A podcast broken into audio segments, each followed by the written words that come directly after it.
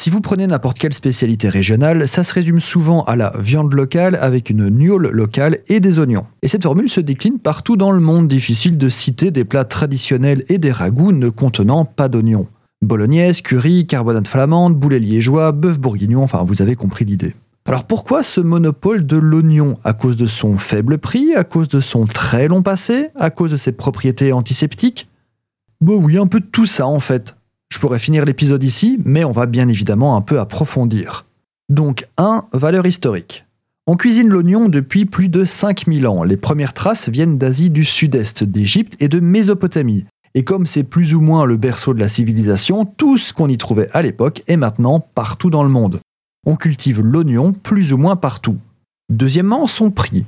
Je ne vais pas vous faire un dessin, mais plus une nourriture est économique, plus elle sera populaire. Et par économique, ça sous-entend bien sûr que l'oignon ne coûte pas très cher en lui-même, mais aussi et surtout qu'il pousse facilement, sans grands efforts, et sur plus ou moins tous les terrains et climats tempérés.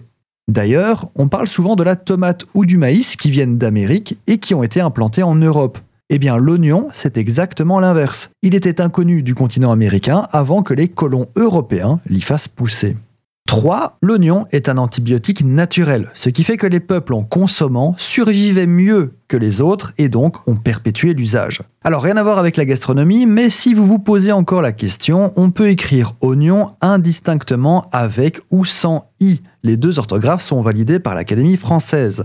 Oignon O-J-N-O-N ou oignon O-I-G-N-O-N. Mais, et c'est sans doute le climax de cet épisode, si vous vous dites qu'écrire oignon sans i est une aberration, eh bien sachez que c'est comme ça qu'il apparaît en 1798 dans le dictionnaire de l'Académie. Et plus tard, les deux orthographes vont coexister. Donc si vous vous dites que c'était mieux avant, ben commencez par définir ce que c'est l'avant.